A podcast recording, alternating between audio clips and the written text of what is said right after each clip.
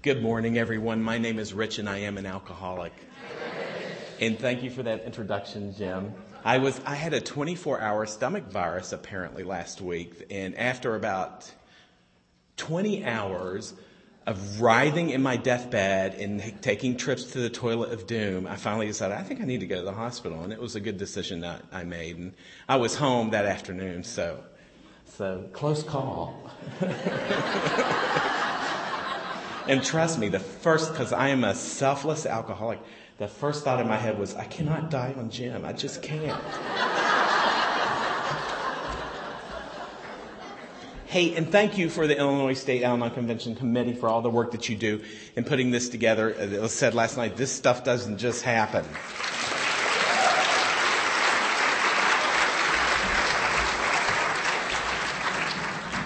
And um, I am delighted to participate in the Illinois State Al Anon Convention. I have never spoken as an AA speaker at an Al Anon convention. I'm very honored and privileged. And I, I, can't help but think of, I'm sure you all have either heard or heard of Lars Larcene, who is the Al Anon speaker. I um, spoke at a, con- she should.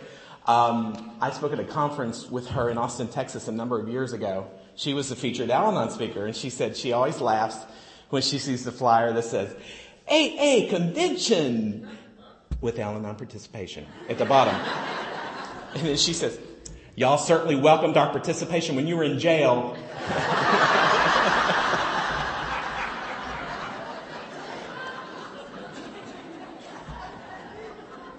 yes, we did. um, I, I, am. I have huge respect for this. Per- Aren't they cute? Hi, Lois. Hi, Anne. I have huge respect for this program for these women that started this program for these women that realized that not just their husbands who were alcoholics had a problem, they had a problem too. How many people here have read the book Lois Remembers?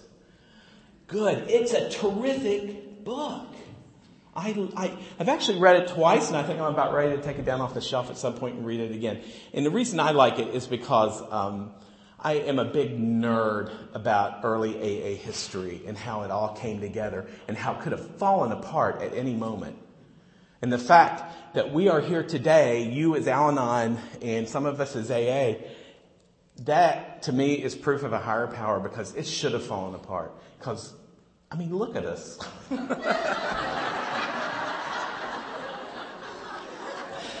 and you know, like any good Al Anon, she spends half her book on AA. And she talks a lot about the history of AA that I had not learned until I read her book. And so I loved her book. And I have a friend, Robin, she's a black belt Al Anon, and her husband, who's an AA, calls that book Lois Remembers Everything.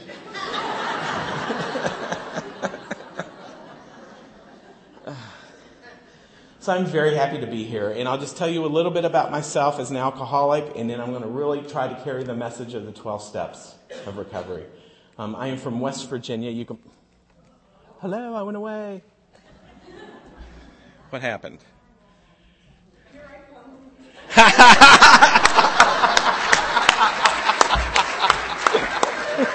oh, the battery right? Yeah. Yeah. I said it just pops. Perfect. Thanks for coming.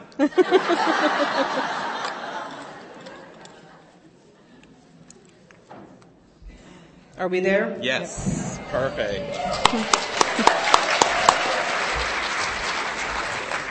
See, what would we do without our Al-Anons? The battery was sitting right here. I didn't. I don't know what to do.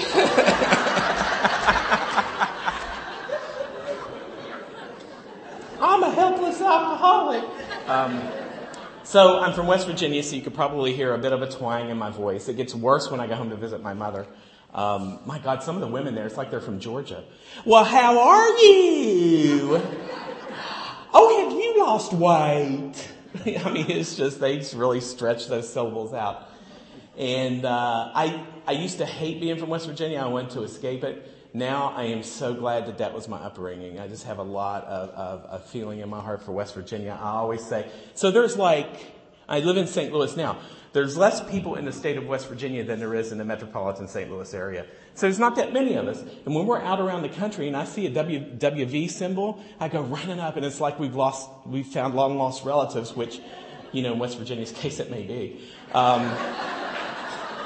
I get to make those jokes, you don't. Um, and it, you know, we're just so glad to see each other. And I always say, like, if I'm in a room full of people and I want to know who's from West Virginia, I just put the song Country Roads on. And anybody who's from West Virginia is going to start crying and singing along. Country roads, take me home. I mean, we just love that song. I was raised by a single parent, my mother. Um, I'm an only child. She got pregnant with me in the small town of Richwood, West Virginia, population 4,000, salute, and nestled in the mountains of Appalachia. She got pregnant when she was 17 in 1957. Can you imagine? And she, she is a woman of steel. She moved to the big city of Charleston, West Virginia, population 50,000, salute. And she got a job two months after I was born, work, born working for um, a lawyer as a legal secretary. That was in September of 1958. And in January of 2009, she retired from that job. That doesn't happen anymore. And she still went in and worked for him. You know, she couldn't, she didn't take the retirement very well. and my mother um, grew up in a chaotic home that was affected by alcoholism. She's not an alcoholic, but she was affected by the disease, just as you all were. You know how that is.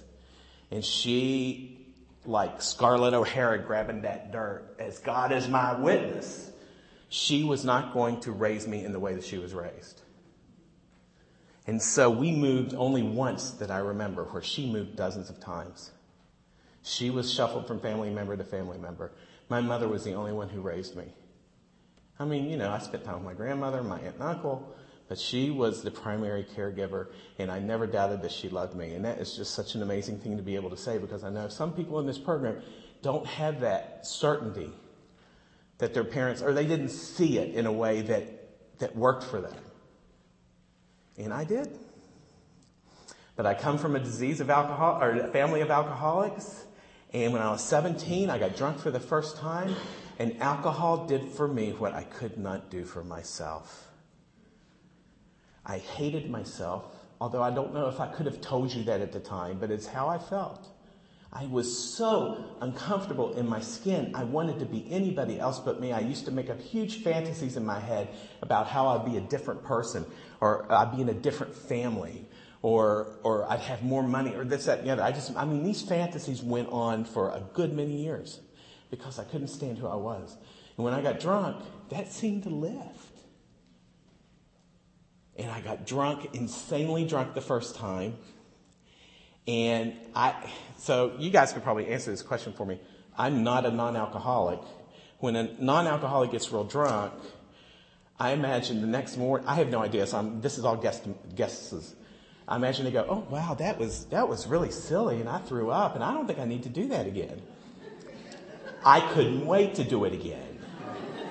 Because it was the only thing that worked for me when nothing else did and it worked for me for a number of years. I told uh, our speaker Kathy last night. I had to tell her because I'm not going to get a chance to talk to her after the meeting that I am also a dentist, like her husband was. and I don't think there's any two scarier words in the English language you can put together than alcoholic dentist.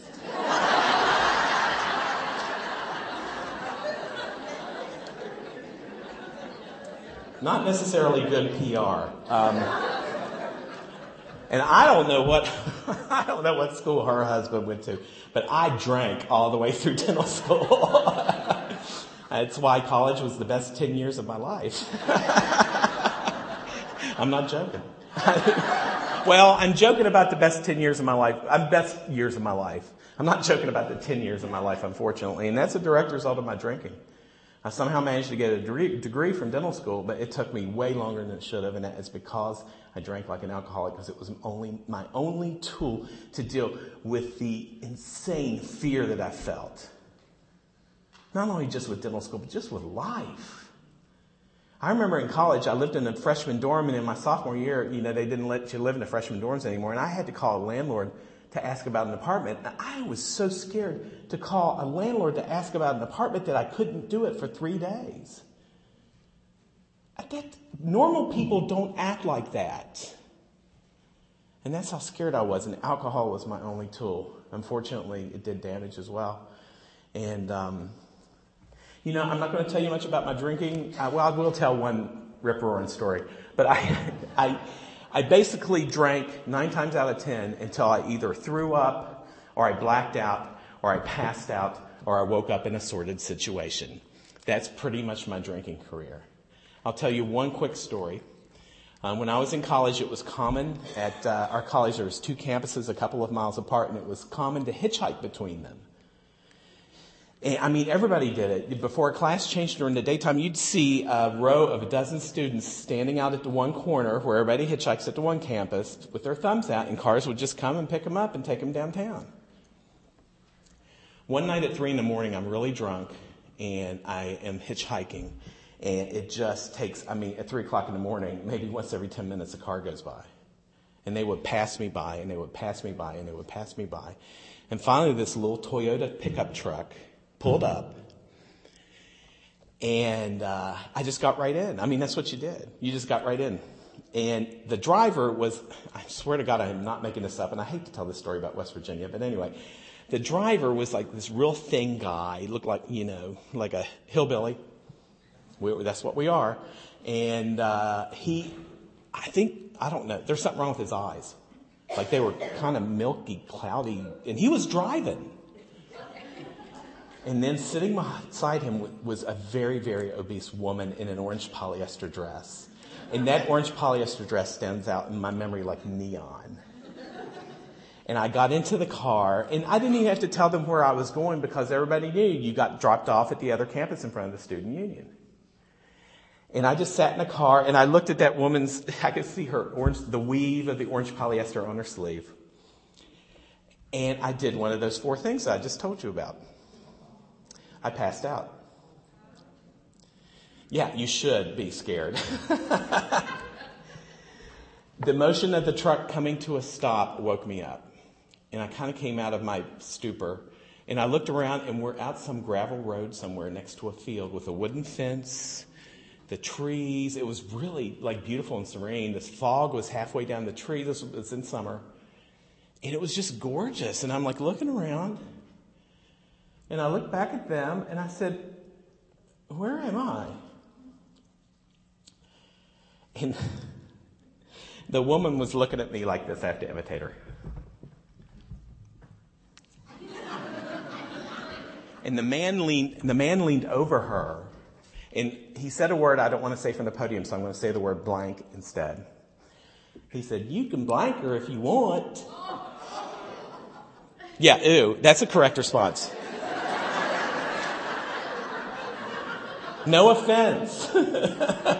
but I got out of that truck and I started walking. And I'm, I'm out in the, I mean, I could have been in, you know, Peoria, Illinois. I didn't know where I was. And alcohol gave me the courage to go back and say, please take me home. And that old man said, get in. And I got back in with him. Well, we were only a couple of miles outside of town, and as soon as I saw a familiar landmark, they were actually coming to a stop, but I didn't even let them come to a complete stop. I opened the door and I jumped.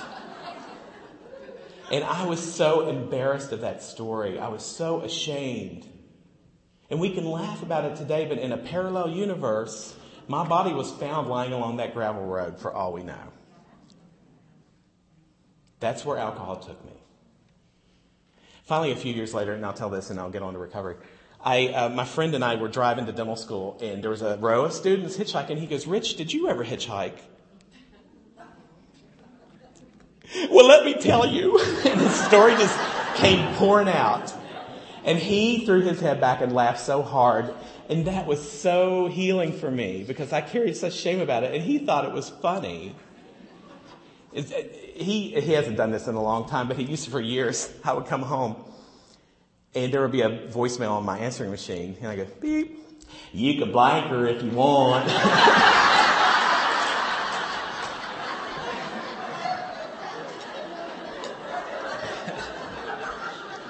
I'd call him back, hi Tim, how you doing? so on September the 1st, 1991, which is my sobriety date, I forgot to mention that. Um, oh, thank you. Thank you. Uh, yeah, my sobriety date is September the 1st, 1991. I just celebrated 25 years, and I'm really not sure when that happened. I mean, I remember the first big AA conference I spoke at, I was nine years sober, and I thought I was an old timer then. so it's just hard to imagine all these years have gone by. And I think, I hope, it's because I'm doing the best I can to live one day at a time. And when you do that, they add up pretty well. I have a sponsor. I sponsor men in this program. I have a home group. Um, I am in the middle of the AA boat, as they say. At least, you know, most days I am.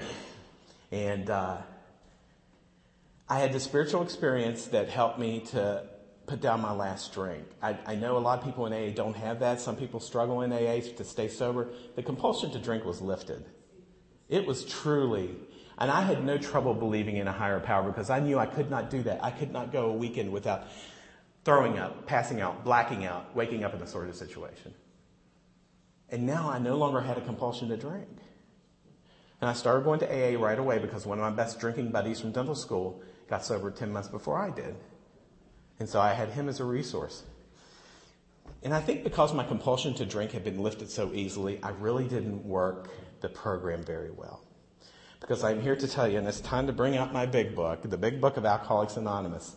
Um, this book has saved my life. And it starts out after a few um, forwards to the editions with the doctor's opinion. And what this doctor says is Dr. Silkworth, who first treated Bill Wilson back in the 30s. He says men and women drink essentially because they like the effect produced by alcohol. The sensation is so elusive that while they admit it is injurious, they cannot, after a time, differentiate the true from the false. To them, their alcoholic life seems the only normal one. My partner today, he, he runs triathlons and marathons and races and bike races, and they're always so early in the morning, and I'll go with him to support him. And here's all these hundreds of people up at 5.30 in the morning that was not um, that was not my normal life when I drank.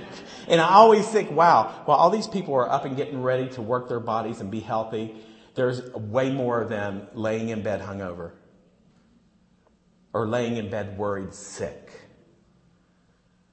or laying in bed in fear.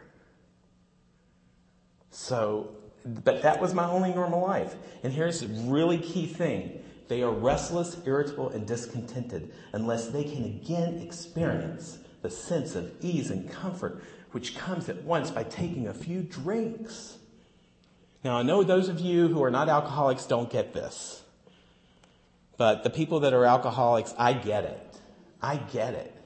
You know, it also says, you know, if, if you think your alcoholic is drinking to escape, the doctor tells me differently. These alcoholics were not drinking to escape, they were drinking to overcome a craving beyond their mental control.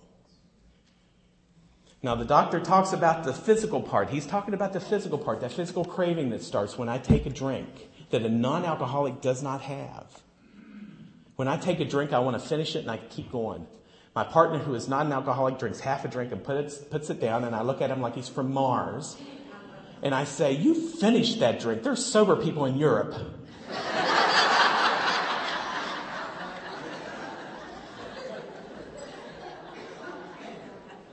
but there's also a mental component. He calls it the physical allergy and the mental obsession. And so, because I had had that compulsion to drink lifted, but I did not really work the program for a long time. I mean, I did I mean, I did some really good deep therapy uncovering some secrets. I, I, worked occasionally with a sponsor. Sometimes I worked a step with a sponsor. Sometimes I worked a step without a sponsor. Kids, don't try that at home. but I really wasn't recovered from the disease of alcoholism. I thought all I had to do was not drink and go to meetings. And then at 12 and a half years of doing that, not wanting to drink, I was in this paragraph on page 52 of the big book called The Bedevilments. I call them the anti promises. I call them the promises I get when I don't work this program. We were having trouble with personal relationships. We couldn't control our emotional natures. We were a prey to misery and depression. We couldn't make a living. We had a feeling of uselessness. We were full of fear. We were unhappy. We couldn't seem to be of real help to other people. And I tell you, I probably would have not admitted that at 12 and a half years sober, but in retrospect, that's exactly where I was at. And I don't know what happened, but some, something God, if I don't know what happened, it's God, pushed me to this straight male, big book thumping, testosterone hosing guy. and I asked him to sponsor me. And he kind of handled me with kid gloves at first because he knew I was sensitive. But, um, after a while, he realized he really wasn't helping me to recover. So he started sponsoring me like he does his other men. And he was, let me put it this way. He cared more about my recovery than he cared about my feelings. And that's what I needed. As much as I didn't think so at the time. Why is he so mean to me? Um, he was mean to me because he wanted me to have the gift that he has. The gift of happiness, joy, and freedom. To not only just not drink, but to be recovered from the thinking disease, the mental obsession. And here's what I found out, knowing a lot of you all in Al Anon. You and I share the same thinking disease. You just don't have the craving. You just don't have the physical allergy, but you have the thinking disease. And I, after I realized that, I realized, you know what? You could hang on. You could take the questionnaire for Are You an Alcoholic and just adapt it easily to Do you qualify for Al Anon by changing one word drink for think. Do you think alone?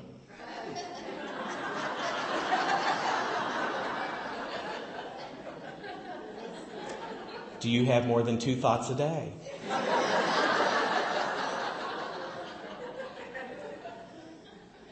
Do you think and drive?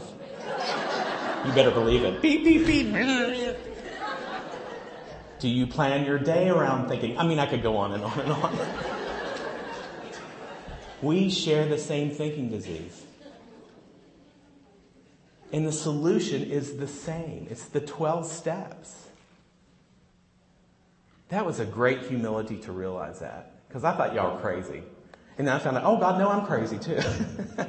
and the funny thing is, and you guys probably know this, the 12 steps of AA and the 12 steps of Al Anon are exactly alike except for one word.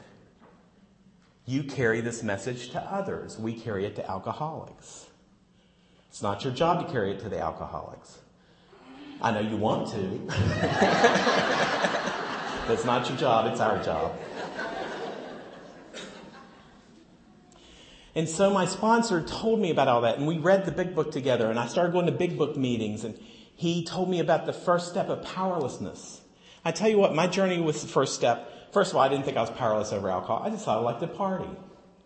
My God, I was a sophomore in college when the movie Animal House came out. To me, that was validation of my behavior on the big screen. it's not a pretty picture. Um, and so I just thought, oh no, I just like to party. And then after a number of years, I sort of couldn't delude myself anymore into thinking that I could stop drinking once I started. And so I, I suspected that I was powerless over alcohol. But I thought I could still manage my life. And then after a number of years again, for the past probably last two years that I drank, I knew that my life was unmanageable. And I did not care as long as I could get drunk again. And that was a horrible hell. Once I started working with this sponsor, I had to realize I'm not just powerless over alcohol, I'm powerless over everything. But, and so step one is a crappy step, right? I'm powerless, I'm unmanageable. Oh, why are you being so mean to me? When the second step is the, mag- the solution. Came to believe that a power greater than myself could restore me to sanity. Sanity, I'm not insane. Oh, yes, you are. Shut up. Uh, but here's the deal about that. I don't think they, I think they chose every word that they wrote in the big book carefully.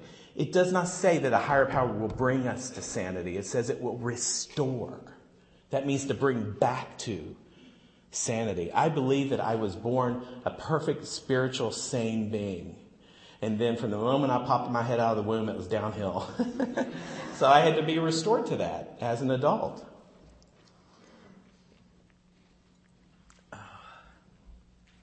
Well, then I move on to the third step. Um, oh my God. Oh, good. It's right here. Made a decision. I really do work this program. Made a decision to turn our will and our lives over to the care of God as we understood Him. Well, and it's funny because in the book it's actually censored because I'm thinking, what in the world does that mean? Well, you know, in the book it says, just what do we mean by that? and just what do we do? And it goes on for a number of pages and it starts. The first requirement is that we be convinced that any life run on self will can hardly be a success. The more I try to get things my way, the more life gets bad. Or maybe it gets good for a little bit because I got my way, but then by then I've stepped on the toes of my fellows and they're retaliating. I had to let go of doing things my way. And I understand, I understand, especially from an Al Anon perspective, when you didn't drink and you didn't cause all that crazy mayhem from the actual drinking, to realize that you can't run things either. That's a very spiritual, humbling awareness. And I had to face it too. I had to face the fact that just because I had put down my last drink 12 and a half years before, my life was still powerless and I was still unmanageable. And so I had to stop doing it my way. And I went up to my sponsor because I wanted what he had. I liked what he shared in meetings. He was very honest and direct. And so he started telling me what he did to get what he has. I'm like, well, I don't want to do that. do you want what I have? I guess. Well, this is what I did. And so it's absurd for me to resist a sponsor's direction if I want what that sponsor has. Of course, I'm going to do it. You know, it's two steps forward and one step back. But I will say that I ultimately did everything he directed me to. Um, and so I had to stop doing it my way. And this decision, well, how do I know I've made the decision? Well, I know I've made my decision when I take pen to paper and start writing my fourth step. And there's a specific way that the fourth step is directed to be done in the big book. And I'm sure a lot of you are familiar with that. And they are very, very, very smart. First of all, I'll say that they, they tell me that my problem, well, I, I'm an alcoholic. That's a problem. But the real problem is selfishness and self-centeredness. That we think is the root of our troubles. Driven by a hundred forms of fear, self-pity, self-seeking, delusion, we step on the toes of our fellows and they retaliate. Sometimes we're not even aware that we stepped on the toes of our fellows, and we're so righteously indignant when they, when they retaliate against us. But we can usually look back and see, oh, well, the reason you're acting like this is because I acted like this, you know, for a number of years. And so selfishness manifests itself in different ways. And one of the biggest ways it manifests itself is resentment. And I'm telling you, I came into this program full of fear and secrets and self loathing and resentments and shame. And that's what the 12 steps are designed to get rid of, get all that garbage out so that I can have as open a channel as possible to this God of my understanding I've decided to turn my will and my life over to. And so we're going to start tackling that right in the fourth step. And they're smart. They're really smart. They start with resentments. They don't start with fear. They don't start with sex because, you know, oh my God, I don't want to talk about that. They start with resentments. I'd love to talk about my resentments. I don't know why anybody resists the fourth step at the beginning. And my sponsor told me to get a sheet of paper, tri-fold it so that I have three columns, and then start the first column with who I'm resentful against, the second column, what they did to me. Oh, even better. And in the third column, what it affected, whether it was our self-esteem, our security, our ambitions, our personal or sex relations, which had been interfered with. In other words, I wasn't getting my way. That's how a child reacts. And so I started out, and I'll just give you a couple of examples. Well, I am resentful against my mother. Because, she, by the way, if anybody doesn't put their mother on their resentment list, they're leaving, leaving something out. You know that, right? if it's not one thing, it's your mother.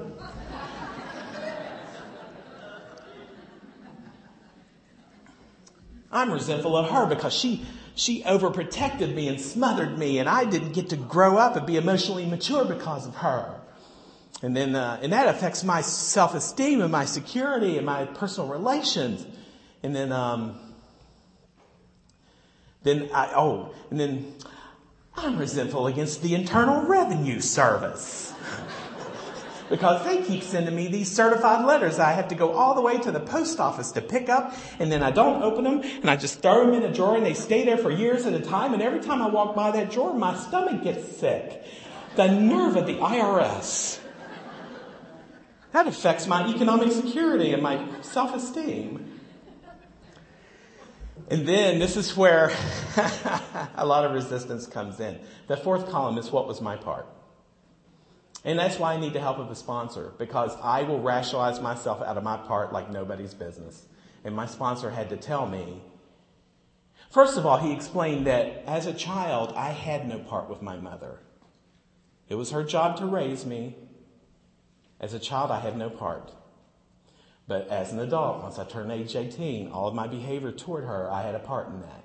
And I, I judged her, I condescended toward her, I, I thought she was stupid and provincial, and I snapped at her, and I nickled and dimed her to death for years. I would always, oh my God, I would call from college, Mother, if you don't put $100 in my account right now, I'm going to bounce five checks. And she'd go, that Al Anon sigh. okay. And she'd walk across the street and put money in my account, which she never had much money. She's a legal secretary, remember? And then the Internal Revenue Service, can you guess what my part was with that? I didn't pay him. so that was my part. And then I write about my fears. Because we are driven by a hundred forms of fear. And I had to write about all of them. Fear of abandonment. That's always a big one. Fear of growing old alone and dying alone. At the time that I was sponsored by this gentleman, from 2004 to 2009. I was not in a relationship. And I just thought, I know I'm never going to be in a relationship and I'm just going to die alone. So here's what happened with that. Being sponsored by this gentleman, I started going to more AA meetings. And he said, Your problem is selfishness, so you're going to think of others. And when you hear somebody struggling in a meeting, you're going to call them and ask them later, How you doing? Or take them out for coffee afterwards. And you're going to do things for people, and you're not going to tell them that you're doing it for them. And so I started doing this. And six months later, I was sitting in a meeting and I thought, oh my God, I'm in the middle of the AA boat. And I am not scared anymore that I'm going to grow old alone and die alone. If I stay in the middle of this AA boat, and that means not just going to meetings, not just talk, you know, seeing how other people are, but also working these steps, and especially steps 10 to 12 on a daily basis. I'm never going to grow old alone and die alone. Maybe I won't have that one special someone. I think I'm going to have a whole lot of special someones because we don't do this alone. And that's really hard for some of us. It's hard to ask for help. I get that. And then it's so funny because they um, they're very eloquent and Bill Wilson. I know some people make fun of his writing, but I think it's just fantastic. And it's just very sometimes flowery and um, over the top, but he's writing this paragraph about God. We never apologize to anyone for depending upon our Creator. We can laugh at those who think spirituality the way of weakness. paradoxically, is the way of strength. And he goes on and on and talks about the fear prayer. We ask him to remove our fear, direct our attention to what he would have us be at once we commence to outgrow fear. And then it's as if all those old white men from the 30s took a deep collective breath and said, now about sex. and they were smart for writing about it because they knew this would trip people up and it would get them to drink again. And here's what they say. Many of us needed an overhauling there. But above all, we tried to be sensible on this question. And they treat the matter of sex just like they do every other problem that we have. We ask ourselves questions. First of all, we reviewed our own conduct over the years past Where had we been selfish, dishonest, or inconsiderate? Whom had we hurt? Did we unjustifiably arouse jealousy, suspicion, or bitterness? Where were we at fault? What should we have done instead? And we got this all down on paper and looked at it. So I'm writing all of this down. It's not staying in my head. If it's staying in my head, I'm in trouble because I have a thinking disease, remember? And then, in this way, we tried to shape a sane and sound ideal for our future sex life. We subjected each relation to this test. Was it selfish or not? We asked God to mold our ideals and help us to live up to them. We, and this sentence was very important to me. We remembered always that our sex powers were God given and therefore good, neither to be used lightly or selfishly, nor to be despised and loathed. And trust me, I had swung from each end of that pendulum with this. And God, let me tell you, I tried. I really tried to rationalize my sane and sound idea for my future sex life, to have sex whenever I wanted, with whoever I wanted, and however I wanted. I tried. I really tried. And it just brought me to, to my, to, to my bottom. And I had to finally realize that I think God wants me to be in a committed, monogamous, long-term relationship. And today I'll tell you, I've been with my partner for seven and a half years, and I have been faithful in this relationship. And I'm not proud to say that I've never been able to do that before. And it's because I take action today. And because for the most part, working these steps, that compulsion to like act out like that has been lifted. So now I'm at step six and seven. I have these character defects, and it's sort of, I mean, everybody's got their own laundry list, but mainly I have to remember that it's about selfishness and fear. Any character defect I choose to participate in, I'm scared of something. I'm scared I'm going to lose something I think I need, or I'm scared I'm going to get something I don't want. It's all about fear. And in the sixth step, they ask us to become willing, you know, have God remove all these defects of character. And the thing is, is uh, sometimes I'm not willing, and I'll still use my character defect. But then finally, again, it brings me to my knees. And there's a seventh step prayer, my creator. I am now willing that you should have all of me, good and bad. I pray that you now remove from me every single defective character which stands in the way of my usefulness to you and my fellows. Grant me strength as I go out from here to do your bidding. In that prayer is why I'm here. I used to go, oh, existential just thoughts. I'm like, oh, why am I here? What's my purpose? What am I supposed to do? I am supposed to be of use to God and my fellows. I am supposed to fit myself to be of maximum use to God and my fellows. Every day is a day when I must carry the vision of God's will into all of my activities. so with the fourth and fifth step, I'm getting some of that garbage out. I'm getting the secrets out, some of the shame, and here's the deal. The fifth step, at least the way my sponsor taught me, was not just about going over the fourth step with the sponsor. It's about telling someone else your whole life story. Because we may not overcome the disease of alcoholism if we don't. And here's what I want to tell anybody in the room that has not done a fifth step yet and are very, very scared to let go of some secrets, let go of the secrets. You may not recover from the disease of alcoholism. You certainly will not be happy, joy, and free, joyous, and free because you're still carrying secrets.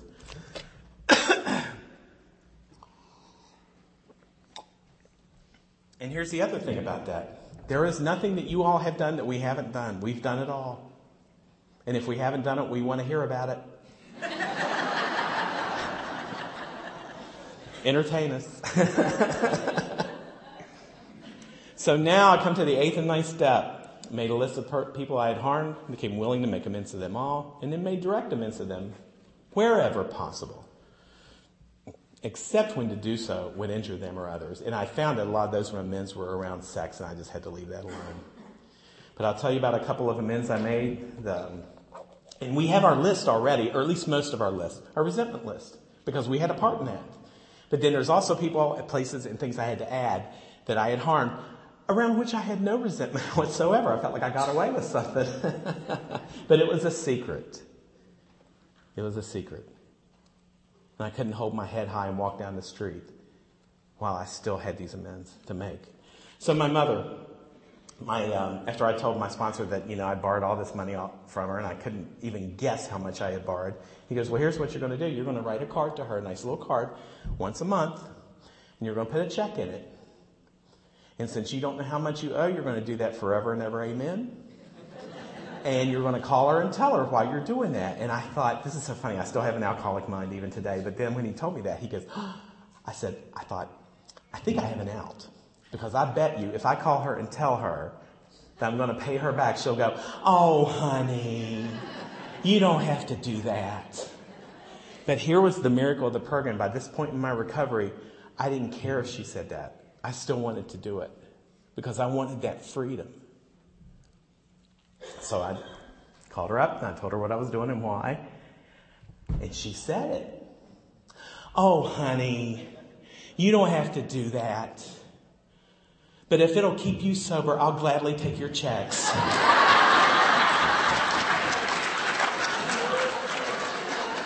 I am not kidding. She wasn't trying to be funny. She was really so, and you know, coming from a disease, uh, family of alcoholics, she was so happy that I was sober. You know, she's also sly too. She wasn't to, she wasn't going to turn down money. With the IRS, oh my God. This actually, I started making amends to the IRS actually way before I got this sponsor because I had to. I couldn't ward them off anymore. And I remember the day I called them, I was, I mean, my stomach felt like glassy with fear. I felt like if someone poked me in the stomach, I would just burst apart into a million shards. I was so, I can't explain it any more than that. The fear. It's so funny. Pauline talked about a fear this morning. I'm like, oh my God, that's my fear too. She talked about if she walked away, if you don't mind, if she walked away from an argument with her husband, the earth was going to open wide and swallow her whole. That was my fear. That was exactly my fear. And I don't care how irrational it sounds to say it, in the head, it feels real. But I knew to call someone in a program, and then I finally called the IRS, and we came up with a payment plan and what they thought I could pay per month was a lot more than what I thought I could pay per month. but that's the payment plan we came up with. And that was in 1998. And in 2011, I finally paid them off. Right? I have to say that because if anybody's in this situation, there was always experience, strength and hope. And I really never thought, I just couldn't see the light at the end of the tunnel with that for a long time. And here's what I'm going to tell you. There's some promises after the ninth step. It says before we are halfway through. And one of the promises is we will lose fear of people and of economic insecurity. I'm going to tell you, when I wrote that last check to the IRS, I did not lose my fear of economic insecurity. I lost it when I wrote the first check. And then the IRS would send me an envelope and I wouldn't put it in the drawer anymore. I didn't really particularly care to open it and look at it, but I didn't have to hide from it. I can look myself in the mirror and say, I will face fear today and I love myself, but it takes action to love myself and to face fear. It takes action. It's such a leap of faith. And then we come to 10, 11, and 12, and those are my they call them the maintenance steps. I actually call them my spiritual growth steps. First of all, if I worked the first nine steps and I was struck perfect, I wouldn't need a tenth step. but they, they recognize through their own experience that we're still human. We've done a lot of spiritual work and spiritual growth. But given any specific moment, I might fly off the handle. And I've got to make prompt amends. And then in the 11th step, in the book, the book, they're really specific about, they say, uh, when we retire at night, we review our day, and they ask a bunch of questions. And, um, and then they say, when, when we wake up in the morning, we review our day to come, and we ask that our thoughts be divorced of self-pity, selfishness, self-seeking motives. And, and, and those questions help me to work my 10th step, even though they're in the 11th step. And then I talked about this this morning at the speaker panel. I actually practice meditation. It's, it's based on centering prayer. And I, I sit silent for 20 minutes twice a day. And I remember when I first heard about this, I'm like, well, I'm busy. I can't do that. But I do it now. And I don't know, again, God influenced me to do it. And so I sit 20 minutes and try to empty my mind. And I will tell you that that helps so much for me to work, especially the third step, to let go. It's easy for me to detach. I don't know how that works. There's kind of a magic to it. And trust me, my mind is not empty for 20 minutes. but I do sit there and do it. And here's the way I think about it God has been so good to me in my life today. How could I not give him 40 minutes of my day? You know, if I am to bring the vision of God's will into all of my activities on a daily basis, I've got to be connected with that God so I know what those visions are.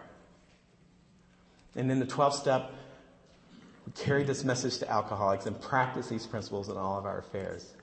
And I've sponsored many men over the, Jim is my lowest maintenance sponsee ever, by the way. he, he's already done the work. So we just kind of keep in touch and he's a, he's a delight in my life. And I get to give him these coins with so many Roman numerals on them, they can't even fit them on there. Um, and, and it's just such a delight. But here's the deal. My success, my measurement of success with doing the 12th step is not if my sponsees are staying sober. It's if I'm staying sober. That sounds kind of selfish, doesn't it? You know, because this is a selfless program. I do a lot of things where I'd rather be sitting on the couch watching Stranger Things on Netflix. But when I get out of that, I get such a payback that's spiritual in nature, not material. Except in the wealth of great friends. Now, I want to talk to my, about my mother and my father really quickly, and then I'm going to wrap up because I, I really, especially from the Al Anon perspective, that the program is all about mending relationships. And my mother is suffering from dementia, and she's still living at home independently, but she's just going through a heck of a couple of years where she's fallen victim to scams, and she hoarded her house. And so I had to step in and become power of attorney and hire a hoarding cleanup company and take, take over her finances. This is a man whose financial life was a wreck. And now I'm helping her with her finances? How does that work? That old big book sponsor of mine would go, There's a chapter in the big book called How It Works. God love him. Um, we're still great friends today, too. And to that, I would say, not that I would ever suggest that we change any of the words in the big book, but sometimes I wonder if that chapter should be called What to Do because it's very specific about what to do. But how it works, how I get from what I was to what I am today, it's amazing. And it's heartbreaking to see my mother's mental condition climb because she was a smart woman. But I'm able to be there. I'm able to be there. And I, I get a little worried in the future. Oh God, what if I have to move home? Or she won't go to assisted living and what's going to, does she have enough money? And, but then I go, well, all I can do is just do what I do today. And God's in, God's in tomorrow. And I, I plan to be in tomorrow. And then there's my father. My mother never married. I did not meet my father until I was 34 years old. Thank God I was sober a year. we had a strained, cordial relationship for many years. Um,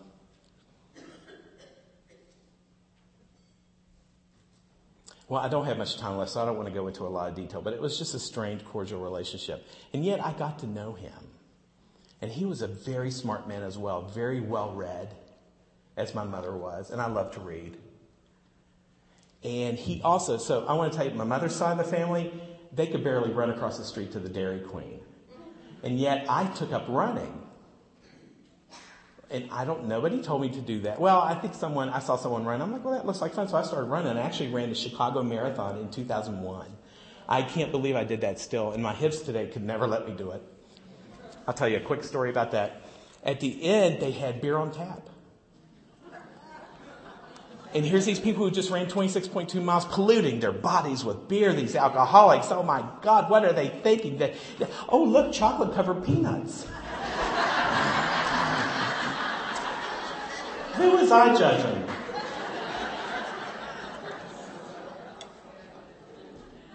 So my dad was a marathon runner and he did triathlons. He swam and biked and ran. By the time I met him, he was married to his second wife, Jan. She really does talk like that. She's from South Texas. She's his second wife, not the mother of his children. And uh, they really, as much as, as strained as our relationship probably was, they welcomed me with open arms. They really did. And one time when I was down in Texas, I actually had the courage to ask my dad, How do you feel about me? well, Rick, my family calls me Rick. Uh, I don't feel about you the way I feel about the children that I raised. But anytime you're in Texas, I want you to come visit us. And anytime we're up in St. Louis, we want to come visit you. And it was like, oh. But at the same time, he gave me such a gift of being very, very honest and not sparing my feelings. He didn't lie to me. How could he feel about me the way he felt about the children he raised? How could he? And then he started to decline physically. God, I'm either going to get dementia on one side or Parkinson's disease on the other. And he came, became very like physically incapacitated by Parkinson's. And that was such a shame because he was so physical. And I went down to visit him in January. I'm leaving a lot of details out, and that's all right, but I went down to visit him in January. And when I went down on the plane, thanks to this program, I had the thought, I am going to go down there and be of use to them. I know Jan was about pulling her hair out. They had in home help by this time, but it was rough on her. It was really rough on her. So I said, I'm going to go down and I'm going to use my wit and my charm and whatever I can to cheer them up as much as I can. And I rented a car from Houston, went down to Lake Jackson and knocked on the door and Jan opened the door, gave me a big old hug, and then I walked into the living room and it was really, really hard to see my dad in that much of decline. He was sitting in a chair or laying in a chair that lifts him up because he couldn't get up on his own. And I just said, and I never did call him dad. I called him by his first name, Gardner. I said, Hey, Gardner, don't get up.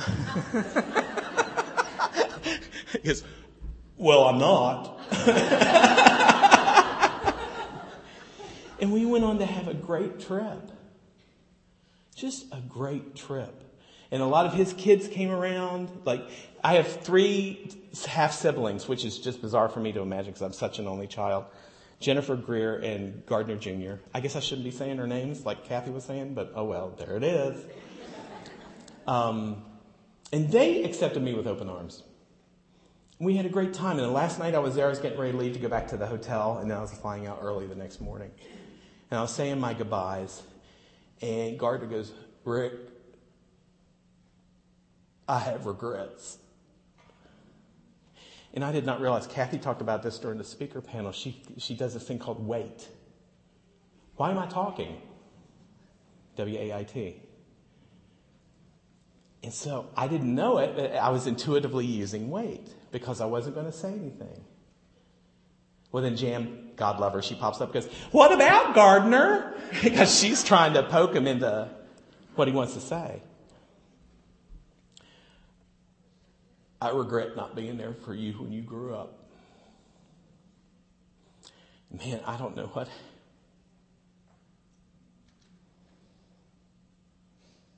I don't know what happened to make me say this. But I said, Gardner, that's all right. We're good. My mother raised me well. And I am so happy that I've had the chance to know you as well now. I mean, how lucky am I? So I know you feel, you know, regretful, but I want you to know that we're good.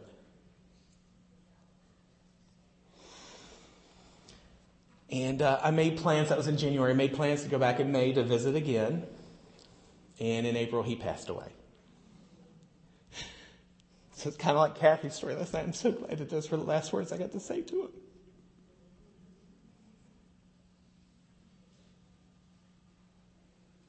And I could not have done it if I were still drinking.